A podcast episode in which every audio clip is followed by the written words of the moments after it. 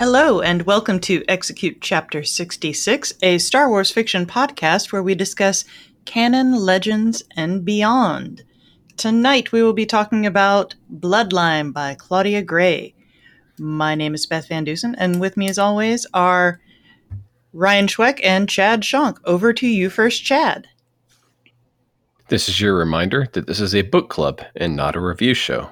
We are going to spoil this book.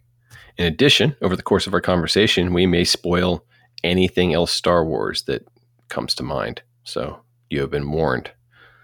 Ryan, what are they saying out there? Not a whole lot of news in this cycle.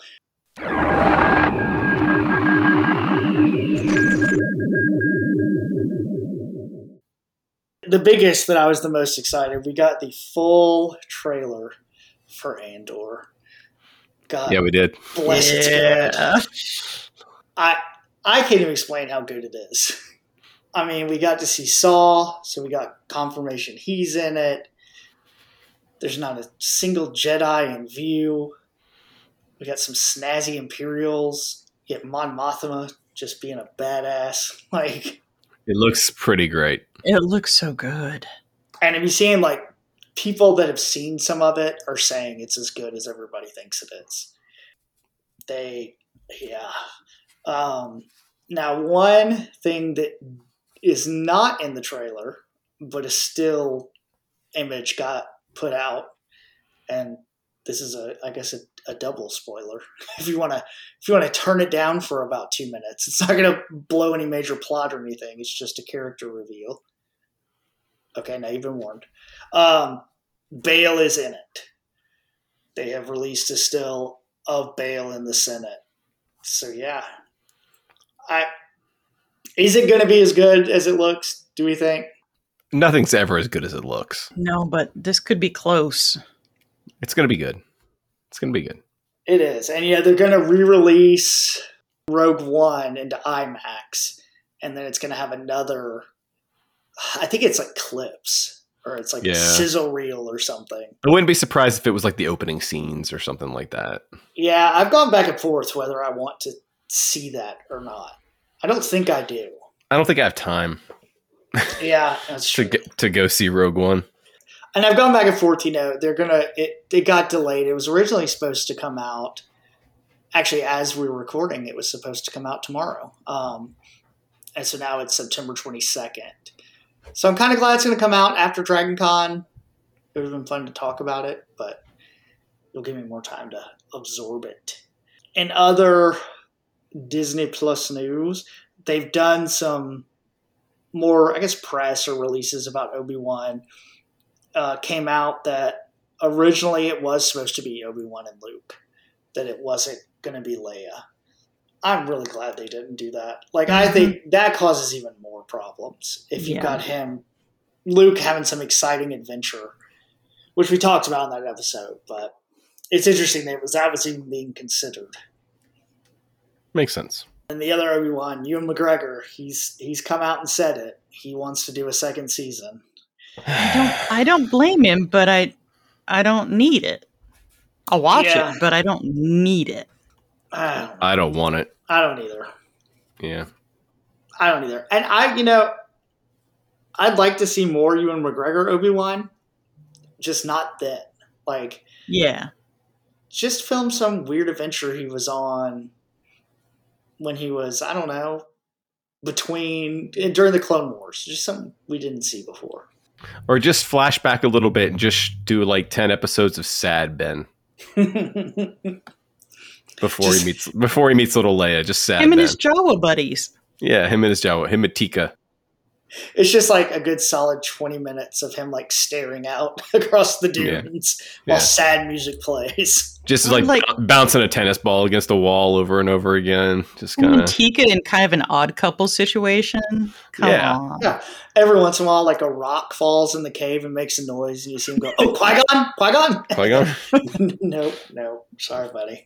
I mean, I imagine if they did a second season, that's what we might see is Qui Gon training him. I Yeah, but know. they're not going to stay on Tatooine though.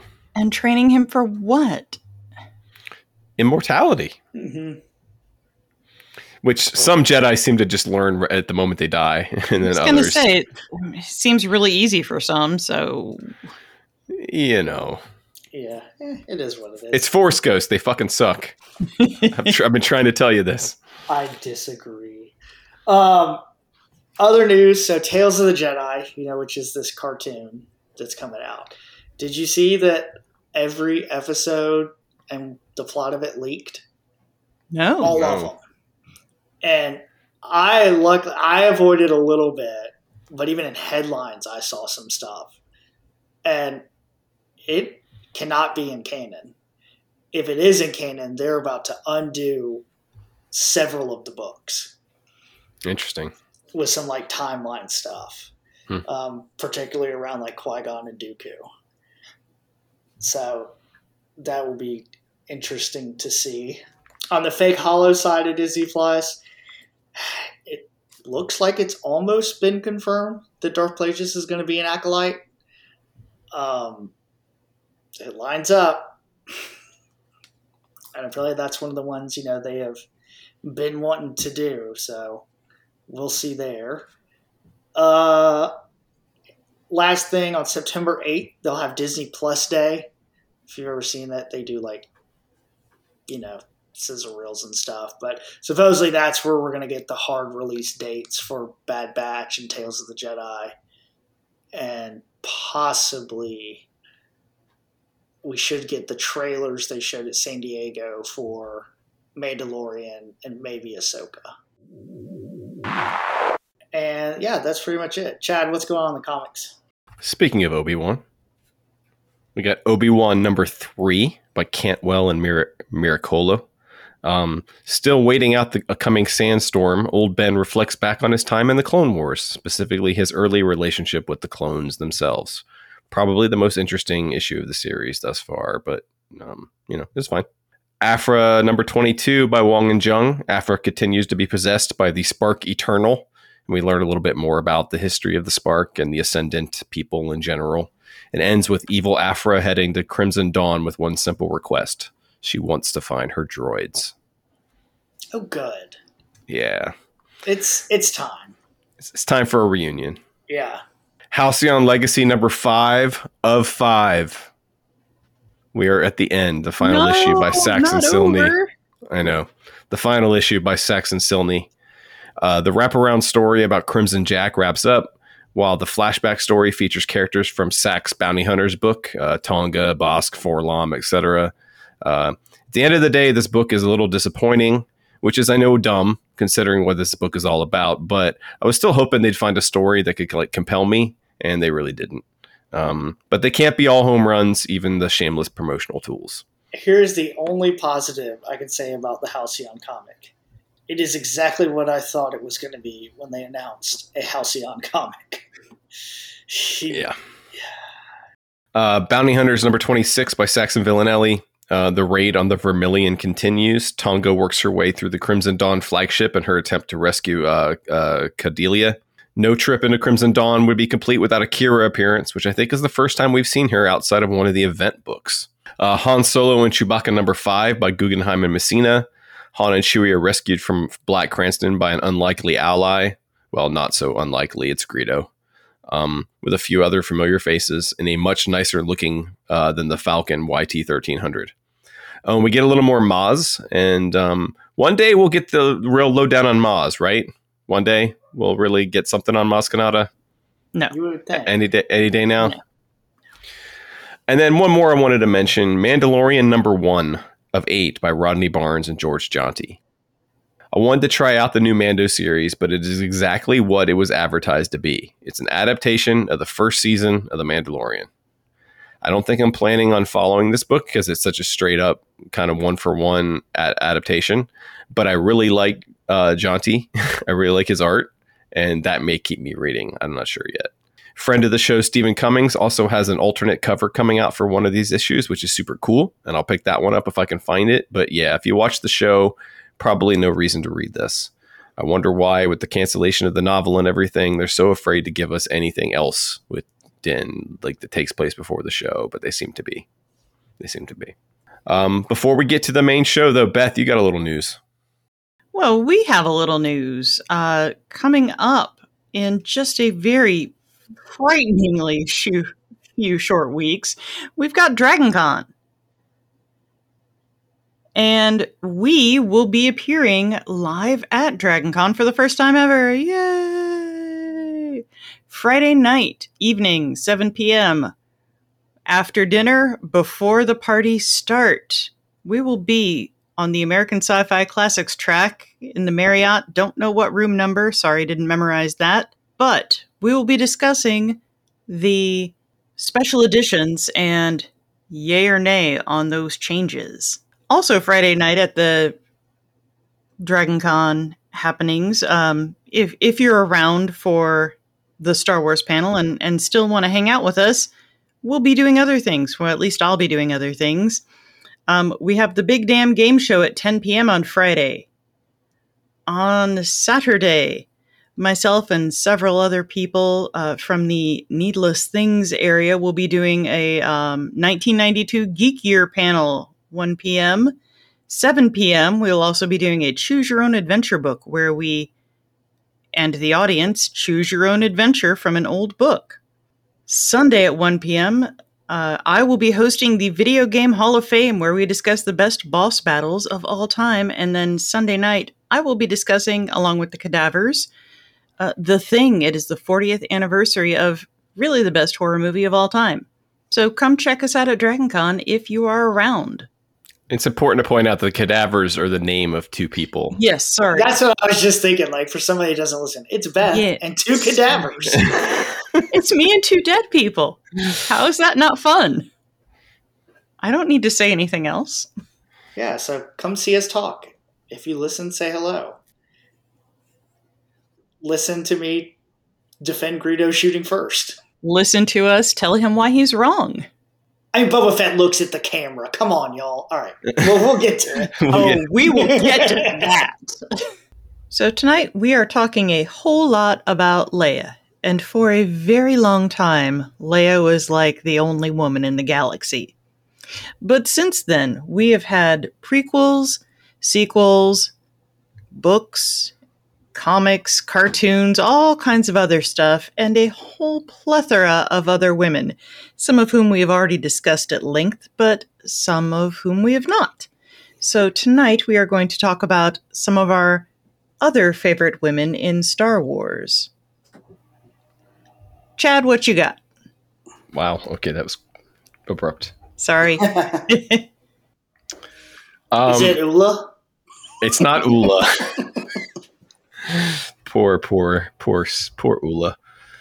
Um, I'll, I'll go ahead and start with, um, you know, we know she's going to be. We're going to be seeing her in live action soon, and um, she gets overshadowed a little bit sometimes. But um, I guess the first one I'd like to mention is Sabine Wren. Sabine started off on Rebels as their resident tagger, basically. And by the end of the show she's wielding the dark saber and leading mandalore. And we find out she's a vizsla. And um, hera gets a lot more attention i think because the media has they she's been in more media partially because they've been waiting to pull the trigger on when we're going to see sabine again but um, sabine was the first person that i wrote down as someone who i- i- is a woman who um, uh, who's kind of in the new um the new mold for a Star Wars female character, if that makes sense. Don't you think Sabine's ready to explode? Like, you know, the Oh, general populace doesn't watch Rebels um, No. or Forces of Destiny. But I think she, I think out of all of them, probably has the biggest potential to explode after Ahsoka. I was out trick or treating with my daughters, and a girl was out. We were out on the main drag where we lived, and this girl went by dressed up as Sabine. And I said, "Oh, nice, really cool Sabine outfit." and she looked at her dad and she said, "He didn't say girl Boba Fett. Nice. Everyone else called her girl Boba Fett." Mhm. and she was so happy that someone recognized her as Sabine. And I was like, yeah, of course, of course you're Sabine. Um, so I think just as now we have other quote unquote girl Boba Fett's with Bo Katan and stuff and everything, but um, I think uh, I don't know. I, I'm a big fan of Sabine. She's like kind of my favorite character on Rebels, and I'm I can't wait to see more of her. I, I think her character evolved a lot because at first I did not care about her or for her, but uh, yeah, she really grew on me. I like her punk hairstyle. I like her later her later era hairstyle. So I will stay away from Padme since we have talked about her a lot recently. Yeah. We But have, Three Everyone books, that- like three. Everyone books. knows my feelings on Padme. So my second favorite woman in Star Wars is Jyn Erso. I am a huge fan of Jyn Erso. You know, obviously I love Rogue One. Um, I just really liked the character and what they did with her, and kind of even her evolution just in that movie is amazing. And then you know we got some stuff later with Catalyst, but I think she's one of the strongest ones that they have written. Um, and I think they did a good job of staying away from any kind of like stereotypical role that she could have fallen into really easily. So yeah, Jyn Erso. I definitely recommend reading Rebel Rising Yeah. to get a little bit more perspective on her. hmm It it took that book to make me like her. Because I think we talked at that time that uh, the movie didn't make me like her, the book made me like her. Oh, well, and one of the things I like about her in that movie is she's not super likable and doesn't need to be. Like they they didn't make her this like fan mold that they could have. She's she's abrasive and she's Mhm. tough and she's not. You're right. She's not likable, and she's not kind of meant to be. Yeah. I, I'll scratch her off my list. Mhm. Um, who do I want to pick for my first one? Okay. So I will go first with Orla Jareni, someone who is new but awesome. Well, new and old at the same time because she is from the High Republic. And I want to know more about Wayseekers and what they are and what they do because she is great. She is a smartass, but also helpful. She gets Elzar out of his funk. Um, I just think that she is, well, was. I was about to say you're speaking of her in the present tense. Yeah, you're right. I know. Still in denial about a whole lot of those deaths. But Wayseekers in general, I, I find the concept of very interesting, and I just thought she was a great character, and maybe we'll get some more of her in some other stuff. Maybe some past stuff. I, I don't know. I, I would like more of her, even if it is past tense. Kind of have to be. She's dust. There's a lot of dead characters we talk a lot about, damn it. It's true. Well, I'm gonna stay in the books then, and I'm gonna I'm gonna I'm gonna bring up Admiral Ar'alani. Mhm. Um, maybe the baddest ass of all the Chiss generals, admirals. I mean, um, and uh, while she doesn't doesn't quite match Thrawn in his deductive capabilities because no one does, and and they're basically supernatural. Um, she's just as fierce of a military leader. Um, she also knows when to. She understand she understands Thrawn's capabilities and therefore trusts him, but then also is able to make decisions all on her own and take risks all on her own. And you know, I know when Gary talked to to Timothy Zahn about this, man, man, I would read books just about her. I would just read all books about her and what she does after Thrawn leaves. So I thought I'd bring up Ar'alani. Um, for my next one, this is probably also not a surprise. My my lady Norra Wexley. Norra, She was on my list, but I thought you'd have that covered. I didn't even bother writing her down. Norra is wonderful. Um, I, I like Norra because you know she's a true rebel and she's a fighter and she's independent, but she also the way that she's written is probably one of the best depictions of parenthood I think in Star Wars. Like even going back to like the extended universe, there's some poor parenting decisions made. like Star Wars know? is all about poor parenting. Yeah, and Norra is an excellent parent. she takes care of young Temmin and makes hard choices, and then she gets shafted in Rise of Skywalker. Um, I think I will go with Sabe next, who used to be a nothing character. Used to be uh what, Keira Knightley? standing inside. And then she became a character full and real on her own, thanks to books and now, of course, thanks to comics. I just think her story of becoming a, a person outside of Padme is really good. And her taking up the mantle of, let's go free these slaves that nobody bothered to free in the entire damn galaxy her and Tonra work really well together. I, I think she's great, and I like getting to know more about her as a person. I really enjoyed her arc on the current comics. It's interesting. Yeah, it it's, really is. It's su- surprising, actually. Mm-hmm. In a lot of ways, it, it, makes sense, but it's surprising. All right, so uh, this may be a little bit. Sure, I'm gonna I'm gonna keep them in canon for now. I may mention a couple of expanded universe women after, later. But um, the Duchess Satine. Damn it! That's my last one.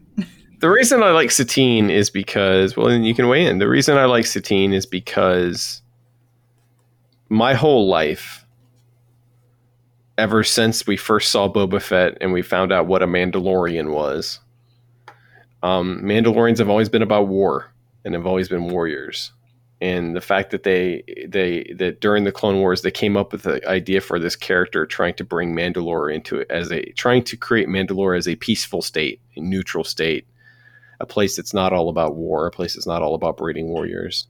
I think she was a fascinating character, and then of course her her backstory with Obi Wan makes her even more interesting.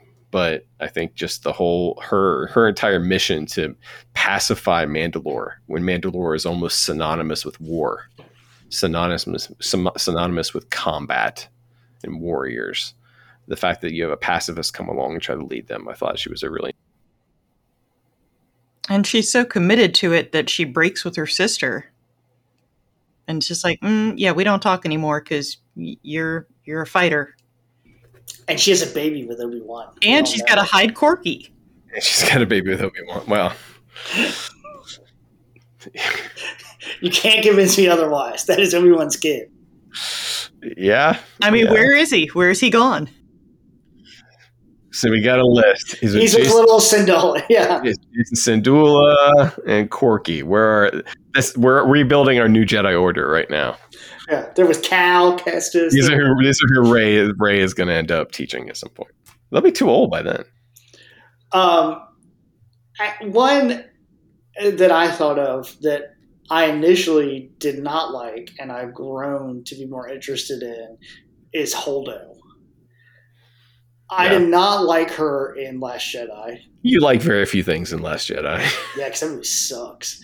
Um, and, and she's one of the parts I kind of liked, but her appearances in the books and then now she's showing up in the comics. Um, um, I like the character. She's different than we're presented a lot as a military leader and kind of how she carries herself and the decisions she makes. Um, She's their Luna Lovegood. Yeah. Yeah. Yeah, and I like her loyalty with Leia and kind of has a different relationship than Leia with Leia than you see with a lot of characters. A lot more casual. Mm-hmm. Because mm-hmm. they've known each other, as we know from the book, they've known each other since they were kids. Yeah. So there's that formality is kind of gone between them, which I, I do like. Yeah. Well, you about, about you one more? You got one more, Beth, before we start rattling them off. Well, I mean, I still have Breha oh, on my list. It, I, I'm I'm enjoying that we're getting to know more about her through obviously the books, Obi Wan show. I just think she's really interesting in the fact that she is raising a daughter to be a senator and a rebel. Her husband is gone all the time, being a senator and a rebel, and it, the strength of her having to, you know, climb a mountain and lose internal organs and and then still supporting all of this stuff is just it's a really interesting character to me. Yeah, I was I was glad to see her on the show. Just get just even just getting a little bit out of her was was nice. It was just a little taste, but it was good. Let's see. I had um Vernestra Rwoh, but you already picked a High Republic character. Yeah, Vern was on my list, as was Avar Kriss. Uh Omega. I'm a big fan of Omega. I do like Omega a lot. I'm curious if we're going to see grown up Omega. hmm Or Yeah. I guess more grown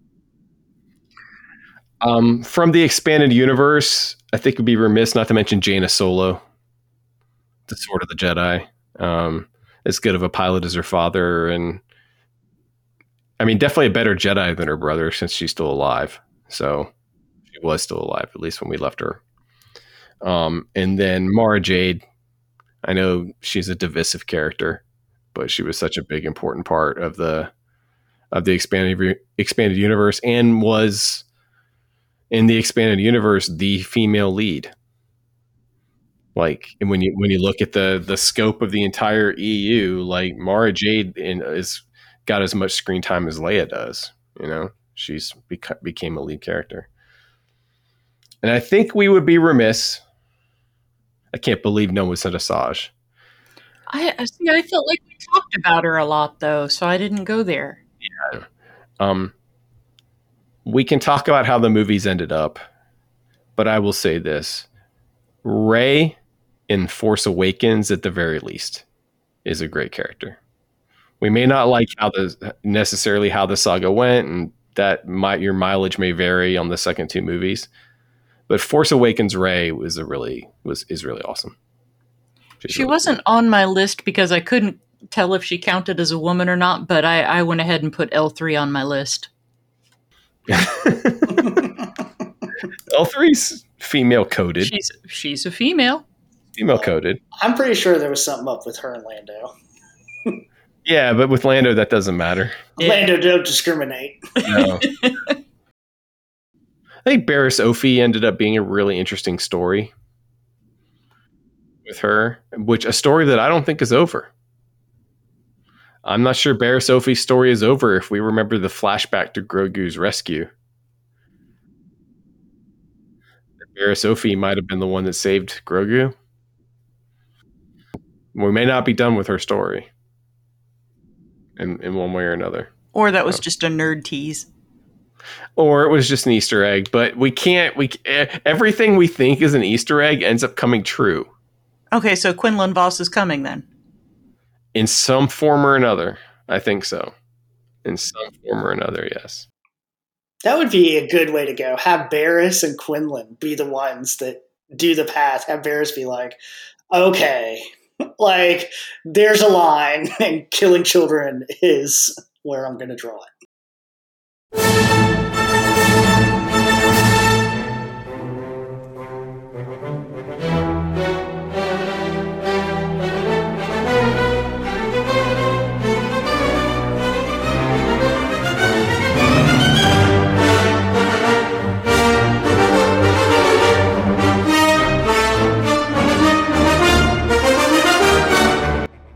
On Hosnian Prime, Senator slash Princess slash soon to be General Leia Organa Solo and other members of the New Republic Galactic Senate attend a ceremony to dedicate a statue of her late father and Rebel Alliance founder, Bail Organa. After her colleague, Senator Tai-Lin Garr, speaks about the fruits of the Civil War, Leia gives a brief speech about her father's legacy.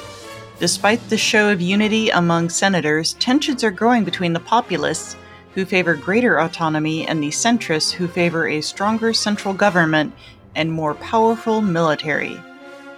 Leia is frustrated with the growing deadlock and bickering in the Senate and decides it's time to quit so she can bum around with the husband she never sees. The following day, Twi'lek emissary Yendor of Ryloth calls on the Galactic Senate to take action against a Nikto crime cartel led by Rinnrivin Di, who is disrupting Ryloth's off-world trade. Leia agrees to undertake a fact-finding mission to the planet Bastatha, which serves as Rinnrivin's base. While the centrists are reluctant to aid a populist senator, the young and charismatic Ransom Casterfo of Riosa volunteers to accompany Leia in a show of bipartisanship. Leia tries to give him a chance, but discovering he thinks the space Nazis had some good ideas, she's bugged for some reason. Leia Casterfo, her aide Greer Sonnel, intern Korr Sella, and X-Wing pilot Joph Seastriker land on Gambling World Bastatha. Leia accepts an invitation to meet with a private, private business delegation, which turns out to be Rinnrivin's henchmen. They take her to meet Rinnrivin, who tells her about his people's desire to break, break free of Hutt domination. Rinnrivin also attempts to lobby Leia to get the Republic to deregulate spice. It all comes back to spice. Before they can proceed, their meeting is disrupted by Ransom, who rescues Leia, having planted a tracker on her cloak. While Leia is annoyed with Ransom for interrupting her meeting, the two gain a sense of respect for each other. Returning to Hosnian Prime, Casterfo and Leia speak in support of Yendor's petition and urge the New Republic to take action against the cartel, as the proceedings continue, Senator Carise Sindian of Arcanis takes the floor to call on the Senate to consider a motion to abolish the super duper effective office of Chancellor and create a new office called the First Senator, which will wield considerable power over the military, which is also a good idea. While the Senate is not swayed by Sindian's arguments, most of the centrist and neutral senators are swayed by Casterfo who points to the gridlock and infighting in the Senate. As a result, the Senate carries the motion much to the dismay of populists, including Leia. Later, Leia speaks with Lady Carise in her office to discuss the governor- governorship of Birren, which Leia has inherited but doesn't want. Sindian really does want it, so when Leia gives it to her, she promptly makes preparations to travel to Birren to claim her title. Joph Seastriker learns that Leia was dispatching Greer on a mission to her home planet of Pamarth to investigate whether Rinnrivin was hiring pilots from there. Under Leia's direction, Joph and Greer travel to Pamarth, where they learn a group known as the Amaxine Warriors operate on a base off a base on the planet Daxam 4. Upon returning to Hosnian Prime, Joph and Greer talk about Daxam 4 and the Amaxine Warriors, a purported warrior people who had left the galaxy after refusing to make peace with the Old Republic. Leia and Ransom meet for dinner, where Leia discusses her findings about the Amaxine warriors and their apparent connection to Rinnrivin and the Centrists. In return, Ransom goes on to talk about his harsh childhood under Imperial rule and the loss of his parents. Finding a kindred spirit, Leia in return tells Ransom about the, her torture at the hands of Darth Vader prior to the destruction of Alderaan the uneasy allies become friends. The following day, Leia and the other populist senators meet at the Senate complex's banquet hall. On her plate, Leia discovers a note written with the message Run. Leia orders an evacuation, and a bomb destroys half the senatorial conference building. While no senators were killed during the so called napkin bombing, many people were wounded, and the media treated the incident as the most serious security incident since the end of the Galactic Civil War. The centrists and populists begin accusing each other of staging the bombing to gain political capital. Ransom and Leia suspect the bombing is linked to their investigation of the crime cartel, and Ransom decides to take Greer with him to Daxam 4 to investigate the Amaxines while Leia visits Ryloth with Joph Seastriker. Ransom has arranged to meet a dealer in old Imperial artifacts, and he meets with Arlise Hadrassian, who was a former TIE fighter pilot during the Civil War.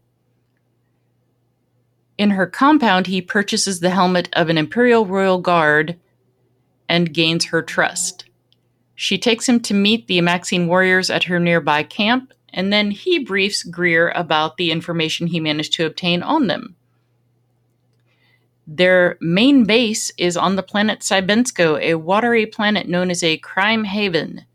Unable to contact Leia on Ryloth, Casterfo contacts his sponsor, Lady Carise, and informs her about Rinnrivin's connection to the Amaxines. Carise, who is about to be coronated on Birren, downplays the threat posed by the Amaxines and tells her colleague to concentrate on more important things. Right after her coronation, Lady Carise discovers a music box labeled for Princess Leia Organa of Alderaan. Inside, she finds a recorded message from Bail Organa telling his adopted daughter of her true parentage. Lady learn Lady Carise learns that Leia and her brother Luke are the offspring of Padme, Amidala, and Anakin Skywalker, who later, of course, became Darth Vader. Lady Carise toys between honoring her sacred vow as a. Bleh, Sorry, lost my place. This really is too long. Okay. Lady Carise toys between honoring her sacred vow to Leia and using it as a weapon to damage her political rival's credibility. Before Senator Organa's scheduled nomination hearing for the post of First Senator, Lady Carise visits Ransom and tells him Leia's secret. Later, when Leia is nominated on behalf of the populist senators, God damn it. I keep losing my place, sorry. Later, when Leia is nominated on behalf of the populace as first senator, Ransom objects to her nomination on the grounds that she has concealed her true parentage. As proof, he presents Leia's music box, which contains Bail's recording. With the Senate in an uproar, Leia admits that her father was Darth Vader. While Ransom is praised by his centrist colleagues, he feels tormented for betraying Leia's trust and friendship. In the wake of these revelations, Leia loses the support of most of her colleagues except for Varish Vicly and Tai-Lin Garr. Despite the fallout from Leia's scandals, Joph and Greer elect to remain loyal to Leia and confirm they are still keen on participating in the mission to Sibensko. Leia informs them that Rinnrivin is funneling large amounts of spice and money to Centrist worlds, and that a paramilitary organization called the Amaxines are massing for war. She also suspects that the Amaxines are behind the napkin bombing. Prior to leaving with Greer and Joph, Leia contacts her husband and tells him about her secret mission, which isn't so secret if you tell everyone about it. After accessing a computer terminal on Sibensko, Leia and C-3PO discovered that the Amaxines are funneling billions of credits into Rinnrivin's cartel. They also discover that he is funneling money into an armed buildup. Uh, they also discover that Rinnrivin is funneling money into the Centrist world for an armed buildup. After C3PO downloads the banking records into his memory banks, Leia orders her companions to leave while she investigates the nearby base. However, they are cornered by Rinnrivin and his henchmen. A gunfight breaks out, and Leia fires a, at the bolt connecting a water tunnel, causing it to crush Rinnrivin and his men to death. While her companions return to the freighter, Leia heads to the base where she discovers a large hangar and is pursued by several Amaxines, but flees onto a landing platform where she is co- cornered by several ships. Luckily, she's saved by the arrival of Han Solo, who's using a modified racer to shoot down all of the Amaxine fighters.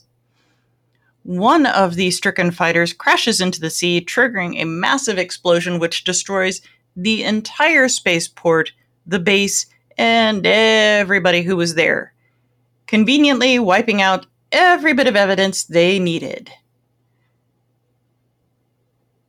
Despite Lady Carise's confidence that Princess Leia would not gain the numbers to address the Senate again, a guilt stricken Ransom Casterfo votes in favor of the Senate granting the disgraced politician a hearing.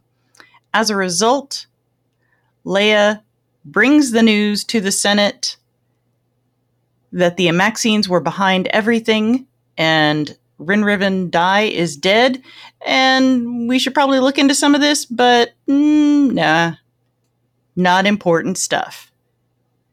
Days later, Tai-Lin Garr is giving a speech in front of everyone after accepting the nomination to First Senate when Arlise Hadrassian shows up and shoots him in the chest and kills him. Not important stuff indeed. Lady Carise uses doctored footage of Ransom to make it look like he was behind the assassination and the napkin bombing. And he is being shipped back off to his home planet of, well, wherever it is, it's Space Texas. In the wake of the assassination and Casterfo's arrest, the Senate votes to postpone the vote for first senator. Lady Carise and her fellow centrists supported this notion because they had the they had begun concocting a new strategy, seceding the centrist worlds from the New Republic and joining the emerging First Order. Realizing that Lady Carise was responsible for the scandal, Leia contacts the ruling members of the elder houses and convinces them to pass a resolution stripping Carise of her governorship and her royal titles. Ooh, burn. Prior to leaving the Senate, Leia informs Carise of the news and tells her this is retribution for breaking her oath and framing ransom. Later that evening, Leia meets with several New Republic officers, including the often jilted as a figure Nien Nunb. With the Senate unwilling to take action against threats to the New Republic, Leia tells them that she is establishing an organ- a new organization called the Resistance.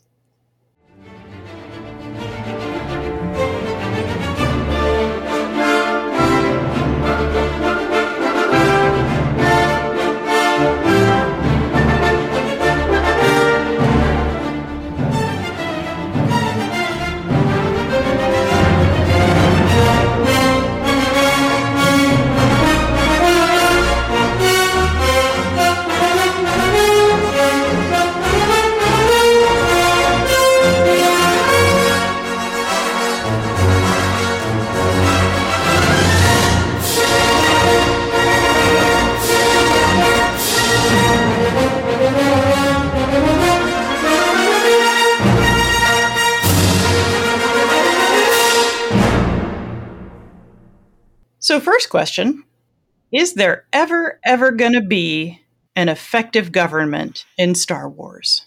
I mean, with this book, the answer is no. And I, we've talked about it. I, one of my biggest, I guess, criticisms of New Canon, or I guess one of the problems I have with it, is it never goes right like there's never like the victory sucks, right? You beat the empire and then things almost immediately go to hell. This is like 25 years after the defeat of the empire. So they had what, 2 3 good years where they weren't cleaning up remnants to where it all starts to go to shit again. Yeah. And they kind of hang it on like Mon Mothma was kind of holding stuff together as this like hero character, and then when she leaves, it just falls to pieces. I mean, I don't know. I one thing I do like uh, the way she writes this book is, I you know it's not real clear who's right. Like if the centrists are right or the populists are right, because while you know the populists are clearly supposed to be the good guys. I mean, the centrists got a lot of good points.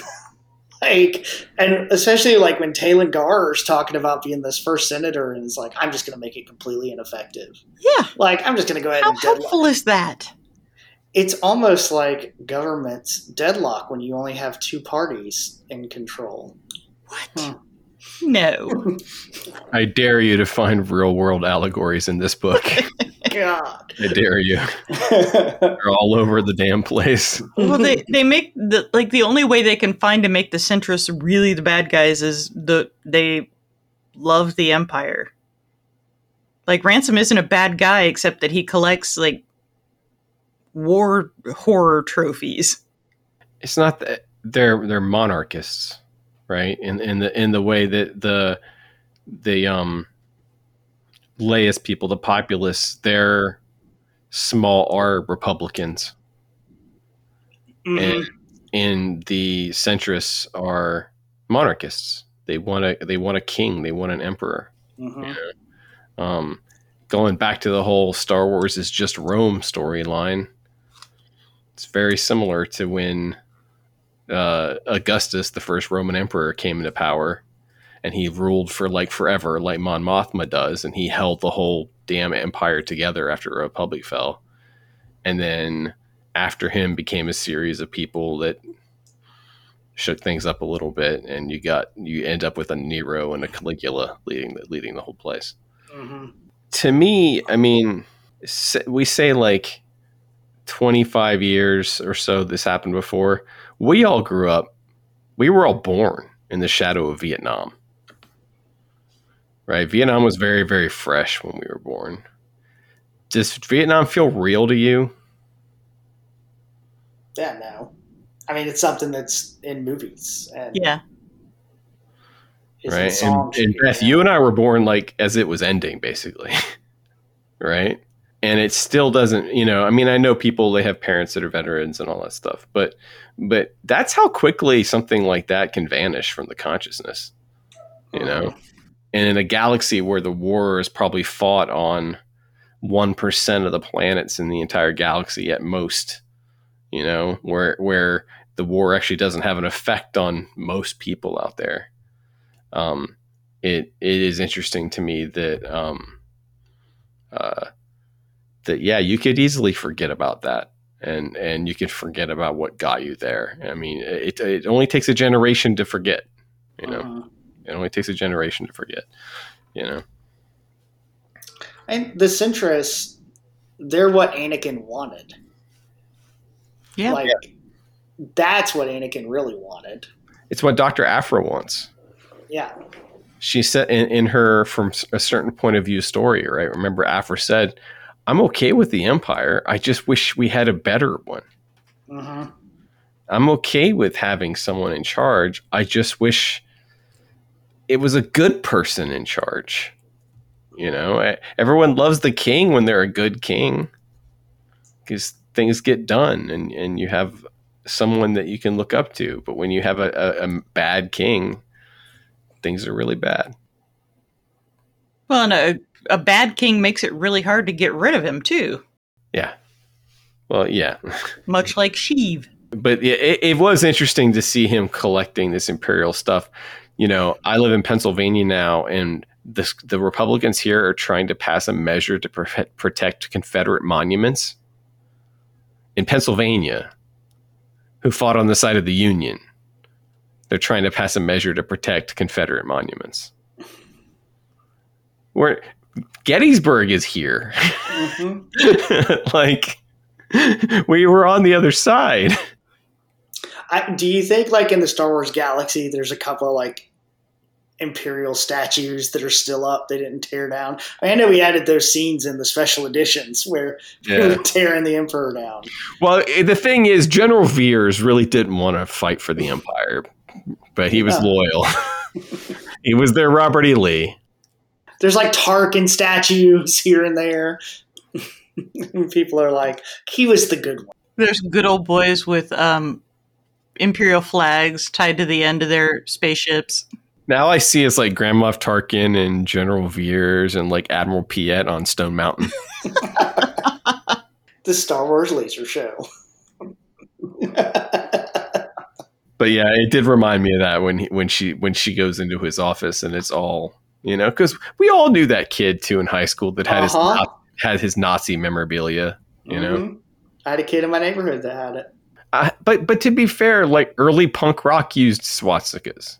Mhm. like punk rock's music that we love a lot of those guys they they used it for shock value but you know that that's what it was to a lot of those kids too it was just it was so it was the most anti you could be was nazi So you're saying like rec punk bands have Yeah, they probably cogs. punk bands probably do. You know, at least modern ones probably do have you know Empire cogs on tattooed on them and stuff. You know, it, it's weird to think about bands like that from the from the seventies and eighties that we like that use that kind of iconography. I mean, Slayer. Mm-hmm. You know, I consider myself a Slayer fan over the years, but now I look back on their what they're singing about and what they're what they're the imagery they use, and you're like, oh, wait a minute, that's not. It's and they're doing it just to be as anti everything as possible, and to be as anti everything is to be Nazi, I guess. But yeah, I did like I did like that scene though because she really she really shut him down where he was trying to he was trying he was trying to mansplain to her why it was okay Yeah. that he had these relics, you know. They look real cool. Look at them. yeah. They're shiny. And he points out that he was only like five when the Battle of Endor happened. You know, like again, this they don't to him. They're it's history. Mm-hmm. It's not. You know, it's it's it's like my kids in 9-11. Like it's never going to be a thing to them ever. You know, might as well be Pearl Harbor Day. Can we talk about the fact that Joph Seastriker is a badass Star Wars name? I It's a love him. Such a good Star Wars name. Seastriker. Good job. Claudia. I like I like him. I like Greer. Uh, Korr Sella's okay, but gee, I'm so glad nothing ev- bad will ever happen to any of these awesome new characters. Oh wait, Well, Korr we know. Yeah. On screen death. Korr And- dies on screen. well Greer has a untreatable disease and she's gonna die. That's true. Greer is already on a ticking clock. I mean, Joph is the only one we know for sure doesn't die immediately after this book as of right now. Yes, we don't know if he's on Ho- if, who's on Hosnian Prime Yeah. and who isn't. Um, but uh, yeah, it is worth pointing out that Leia's one of Leia's assistants, Corey, like basically her intern, right? She's like Yeah. sixteen. This um, was originally featured in a deleted scene in a Force in Force Awakens. Yeah, she is the scene on the balcony when they show the people looking up at Hosnian Prime and Right. seeing the laser coming. But she was originally in an earlier scene in the movie Mhm. with Leia sending her on a mission to Hosnian Prime to petition to the Senate one last time, help. And um and so that that moment where you because because people were always confused where you get this close up of this one woman right as the world blows up, and why did you get this close up? And it's because they had cut the earlier scene out of the movie. Um, She's the Biggs of the sequel yeah, trilogy. she's the Biggs. Yeah, she's the Biggs. Exactly. But they had decided they thought it would be better to hold off Leia's entrance until later. Mhm. So they decided to cut it. But I thought it was neat including her. But yeah, none of these characters meet a meet a good end, I don't think. No. Well, and I found Greer really likable too. Her connection with Han Solo and and her um, coming from Space Scotland. If you have the audiobook, everybody on Pamarth speaks in really heavy Scottish brogues. Nice. The Scottish are known for racing, right? I guess. Yeah. I don't know. What do we think about Han Solo Intergalactic Racer? I don't know if I like the racer part of it. Um, but this book did make me want to know. I want to see their relationship, like what that piece is between here and Force Awakens. I mean, we know it has to do with Ben, A lot of it, yeah. but I want to see it. Like, Yeah. what does that look? Because even here, you know, Han's already pulled away, and we saw that in the last shot um, where he doesn't like to be there. Yeah, I don't know. I want to see more. I don't Eh, think there is much between them between that. What year is this? Do we know? How many years before Ben falls? This is six years before The Force Awakens. So like four years before Ben falls. Yeah, well, and there's the question too of like, there's some weird timeline stuff between this and Shadow of the Sith. Shadow takes place before this, though. Yeah. It does, but just some of the bin kind of stuff. I don't know. It doesn't Yeah. feel like it lines up as well, especially like Shadow of the Sith. The opening thing talks about how great the Republic's doing, and like this is only a few years after. So I get the feeling that there is no Han and Leia over the next six years. Like this is their relationship. hmm They're always so when so when at the end when they're like not together anymore, they haven't been together the whole time. Like Yeah. they have been, but they haven't been. You know, and eventually the calls just got further and further between. hmm And then when they lost Ben, he kind of buried himself in his work or whatever. But I, I don't I don't think they ever recover from this era. I think they you know I don't think they'll ever have the Halcyon ever again. No. And their just- delicious room service and I hope that I hope I hope that book gives us I hope that book gives us like George Martin pornographic detail about the food. uh, and their five Just go for it, man. Make it a travel log, a romance like a romance novel travel log. Just do it. their five thousand credit drink that you can get. I want no blasters to go off. I want nothing. I just want bodices ripped and I want sumptuous food and drink. Like just just screw it. If you're gonna do it, just do it, man. Uh, Um, I I understood their relationship growing strained, but I just don't know about this whole I run a race circuit thing. I know they had to find a reason, but I feel like they just found like, okay, here's an easy one. I think it's he has to find a reason.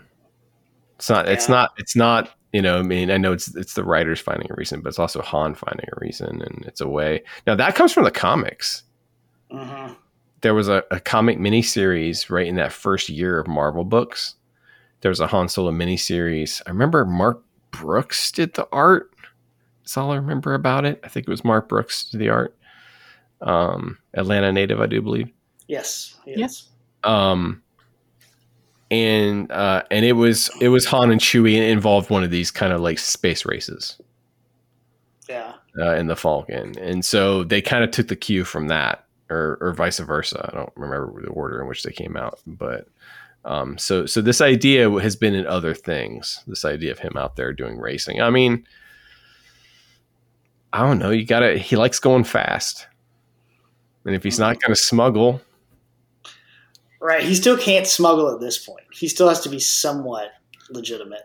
yeah And then after Ben, and they really call it a day, he's like, well, we'll just go ahead and go back to go back to smuggling sneaking some Rathtars around. yeah Yeah. he gets desperate and he he you know he he instead of going to the bottom bottom of a of a bottle he goes back to smuggling so this will point out too, I'm still super unclear how the First Order.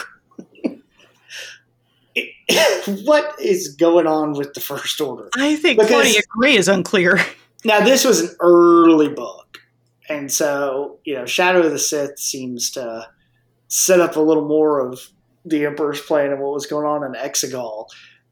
But this makes it seem like they're just like trying out local militia groups and being like, "Well, you could be our people, maybe." Yeah i mean they're looking to swell their ranks i guess. I don't know. I mean it, I, I thought it was interesting in this that certain systems started to go over to the first order. Mm-hmm. like that that made sense. Mm-hmm. you know that that they're not because when you watch a force the force awakens the first order feels like it's just this one little paramilitary group right that live on one base. They, they're like it's like the space balls you know Yeah. and and and this idea in here where they mention the fact that that they have other systems that are allegiant to them at least that makes a little more sense as far as how much power they have Mm-hmm. I don't know. I don't know. Yeah, Well, it, it the- still doesn't make sense. The Amaxines were. Um, is this the first place we saw them, and then they turned up in the High Republic, or at least their stuff turned up in the High Republic? I'm guessing this was first. I think this was first. well, it Um, would have had to have been. yeah, Yeah. yeah, yeah. Um, so this was first, and then we saw one of their bases in the High Republic. So, I mean, they're obviously a thing, but these are just what more what reenactors? Which High Republic book was it? Was it Claudia Gray's? Uh, yeah, Yeah. It was the one on the space. st- It was the space station they're on with the Gren- Drengir. Oh, okay. Then yeah. Yeah, Then that's just her using her own stuff again. Yeah, it's an Amaxine station. That's an old Star Wars. Uh, that's an old Star Wars author trick. Yeah, keep bringing them back till they stick. No, no matter how small, just slip Mhm. that slip that reference back in there. That's an expanded universe trick. They're doing that forever. So Hutt Slayer. Remind me again how they got the video of her strangling Jabba. The Niktos just have it. So stupid. Apparently, there is also World Star in the Star Wars universe. Yeah, I don't I don't like the video aspect of it. I like the, I like Hutt Slayer. I think that's awesome. Yeah, and that's that's a Disney thing. Yeah. Yeah, that's one of those first things Disney did. Um, get rid of the moniker of Slave Leia. yeah, and got rid of all the merch with her in it and stuff. I'm actually all for the way they did that too. To replace the Slave Leia with Hutt Slayer is pretty badass. Yeah, yeah. I think it's a word they want to avoid. I think um, they, they it's un, it's unfortunate. It's in two it's in two different. You know, they've had to avoid it with Leia and with uh, Boba Fett's ship. So Mhm. I think they've decided that's a word they don't want to they don't want to play with anymore. I, I just objected to the concept of them having to have a recording of it.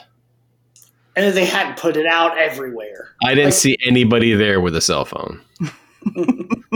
I didn't see anybody who would have caught that entire thing on video. That Well, thing- Maybe, maybe security cameras.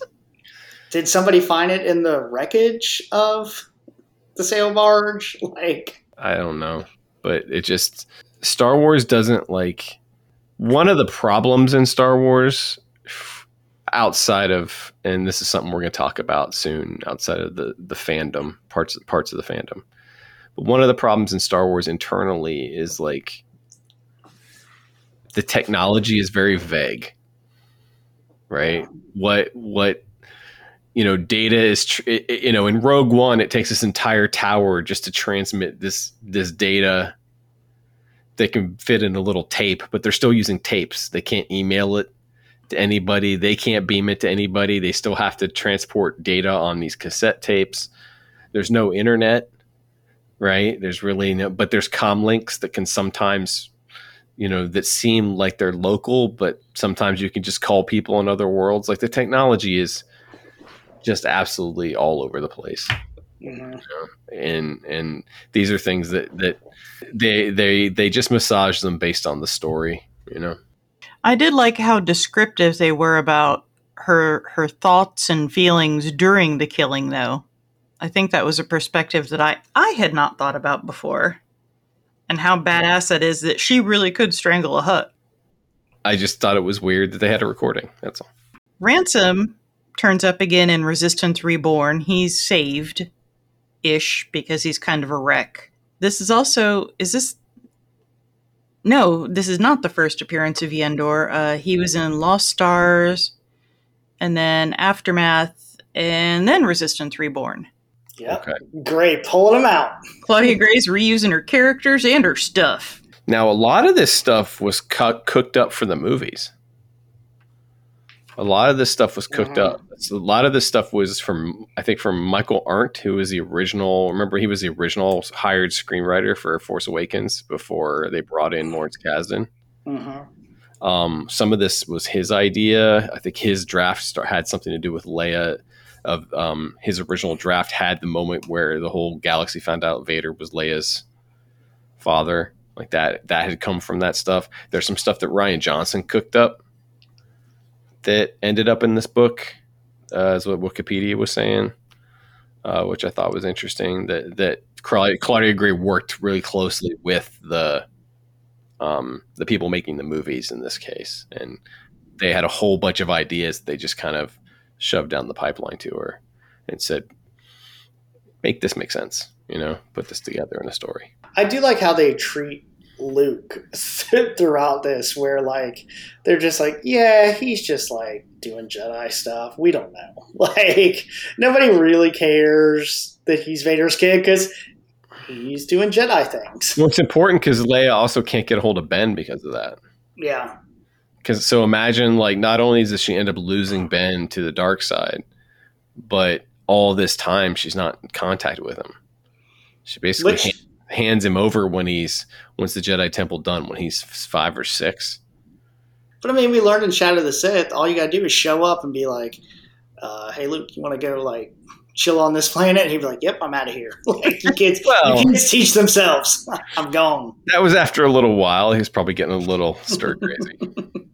but she doesn't get any any time with Ben at all, really, which makes losing him even more heartbreaking, I guess.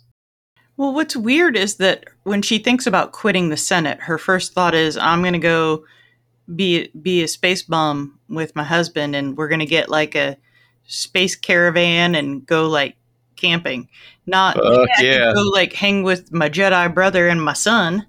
No, at I this think point she's fully Jedi trained. She could quit and just go chill with the Jedi. And Yeah, but that's not who she is. Plus, it, plus, if she had this prophecy that they mentioned in Rise of Skywalker, which Claudia Gray did not know about, neither did the filmmakers when this book was written. But when they, when she had it, but but take it all together, she would have already decided not to go down that path anymore, right? By this point, Do you think Leia could have done it? Like if she hadn't formed the resistance then? Say it had worked out and she retires. Do you really think she would be content just traveling around with Han, staying out of it?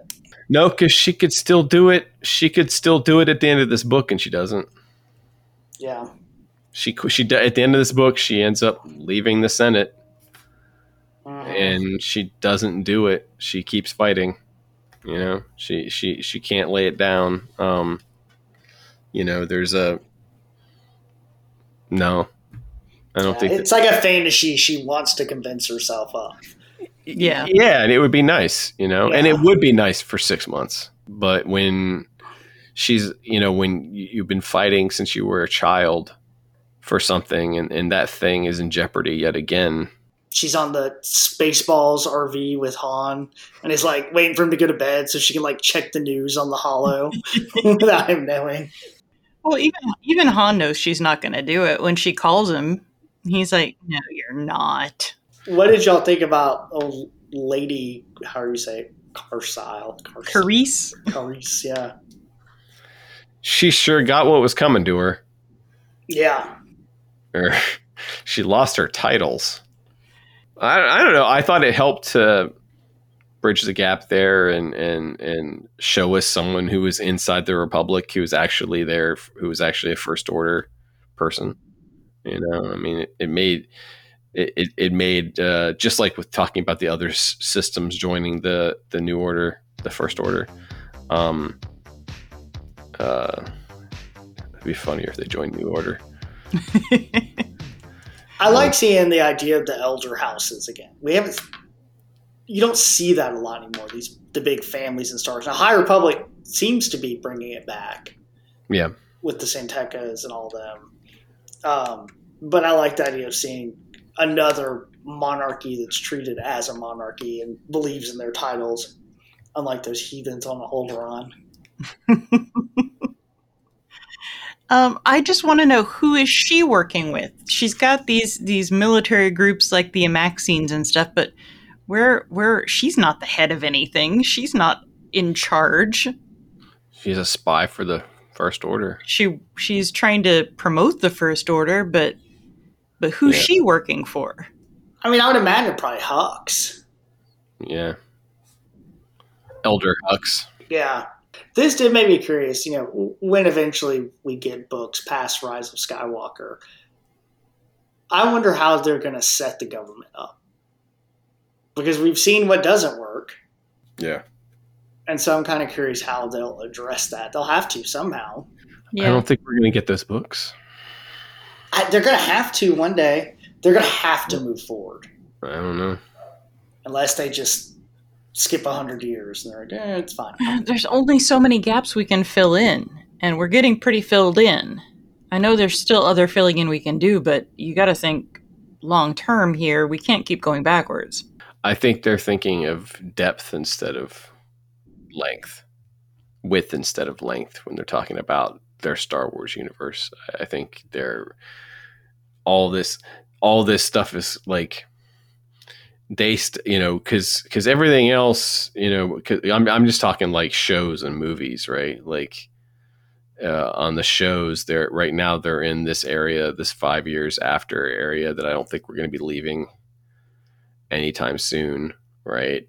Mhm. uh, Andor takes place i mean i'm just saying like they've they've expressed no interest in going past Rey at least. There's been little hints at it. The eulogy for snap wexley comic book was technically after rise of mm-hmm. skywalker you know? The holiday special was after rise of skywalker. Yeah. Summer Fun will be after. Rise of summer fun will be after that. But as far as what Rey's new jedi order looks like or whether or not ray creates a new jedi order or not and what the what the government looks like i don't know if they're interested in showing that to us i agree someday they may have to just because they're going to run out of ideas but um i think they i don't think they want to tell us that I, I mean, I do say overall, this book, I think it did a good job of kind of explaining why things went bad. oh yeah no this is a great book. Um, know, Yeah. I think it's a good middle kind of piece for the politics of it. I remember reading it when it came out and being very grateful for it hmm because I was so confused by the politics in the Force Awakens that this at least it helped Yeah. a little bit.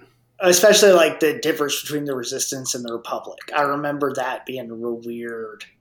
Yeah, the resistance the Republic. Why is there why is there a resistance in the Republic? Why why aren't they working together?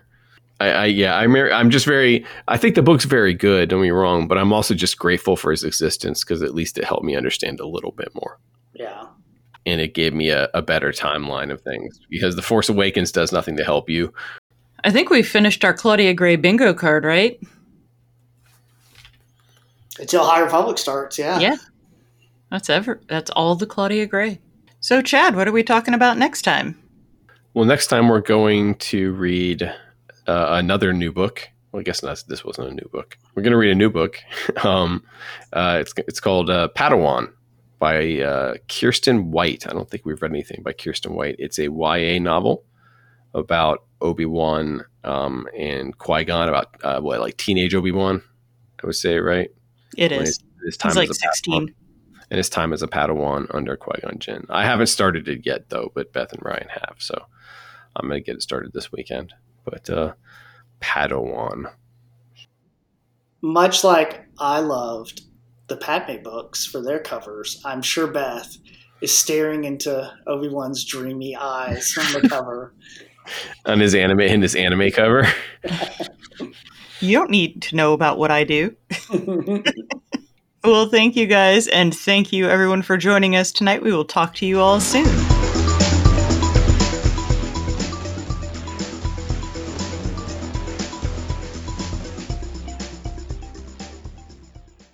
Roger, Roger.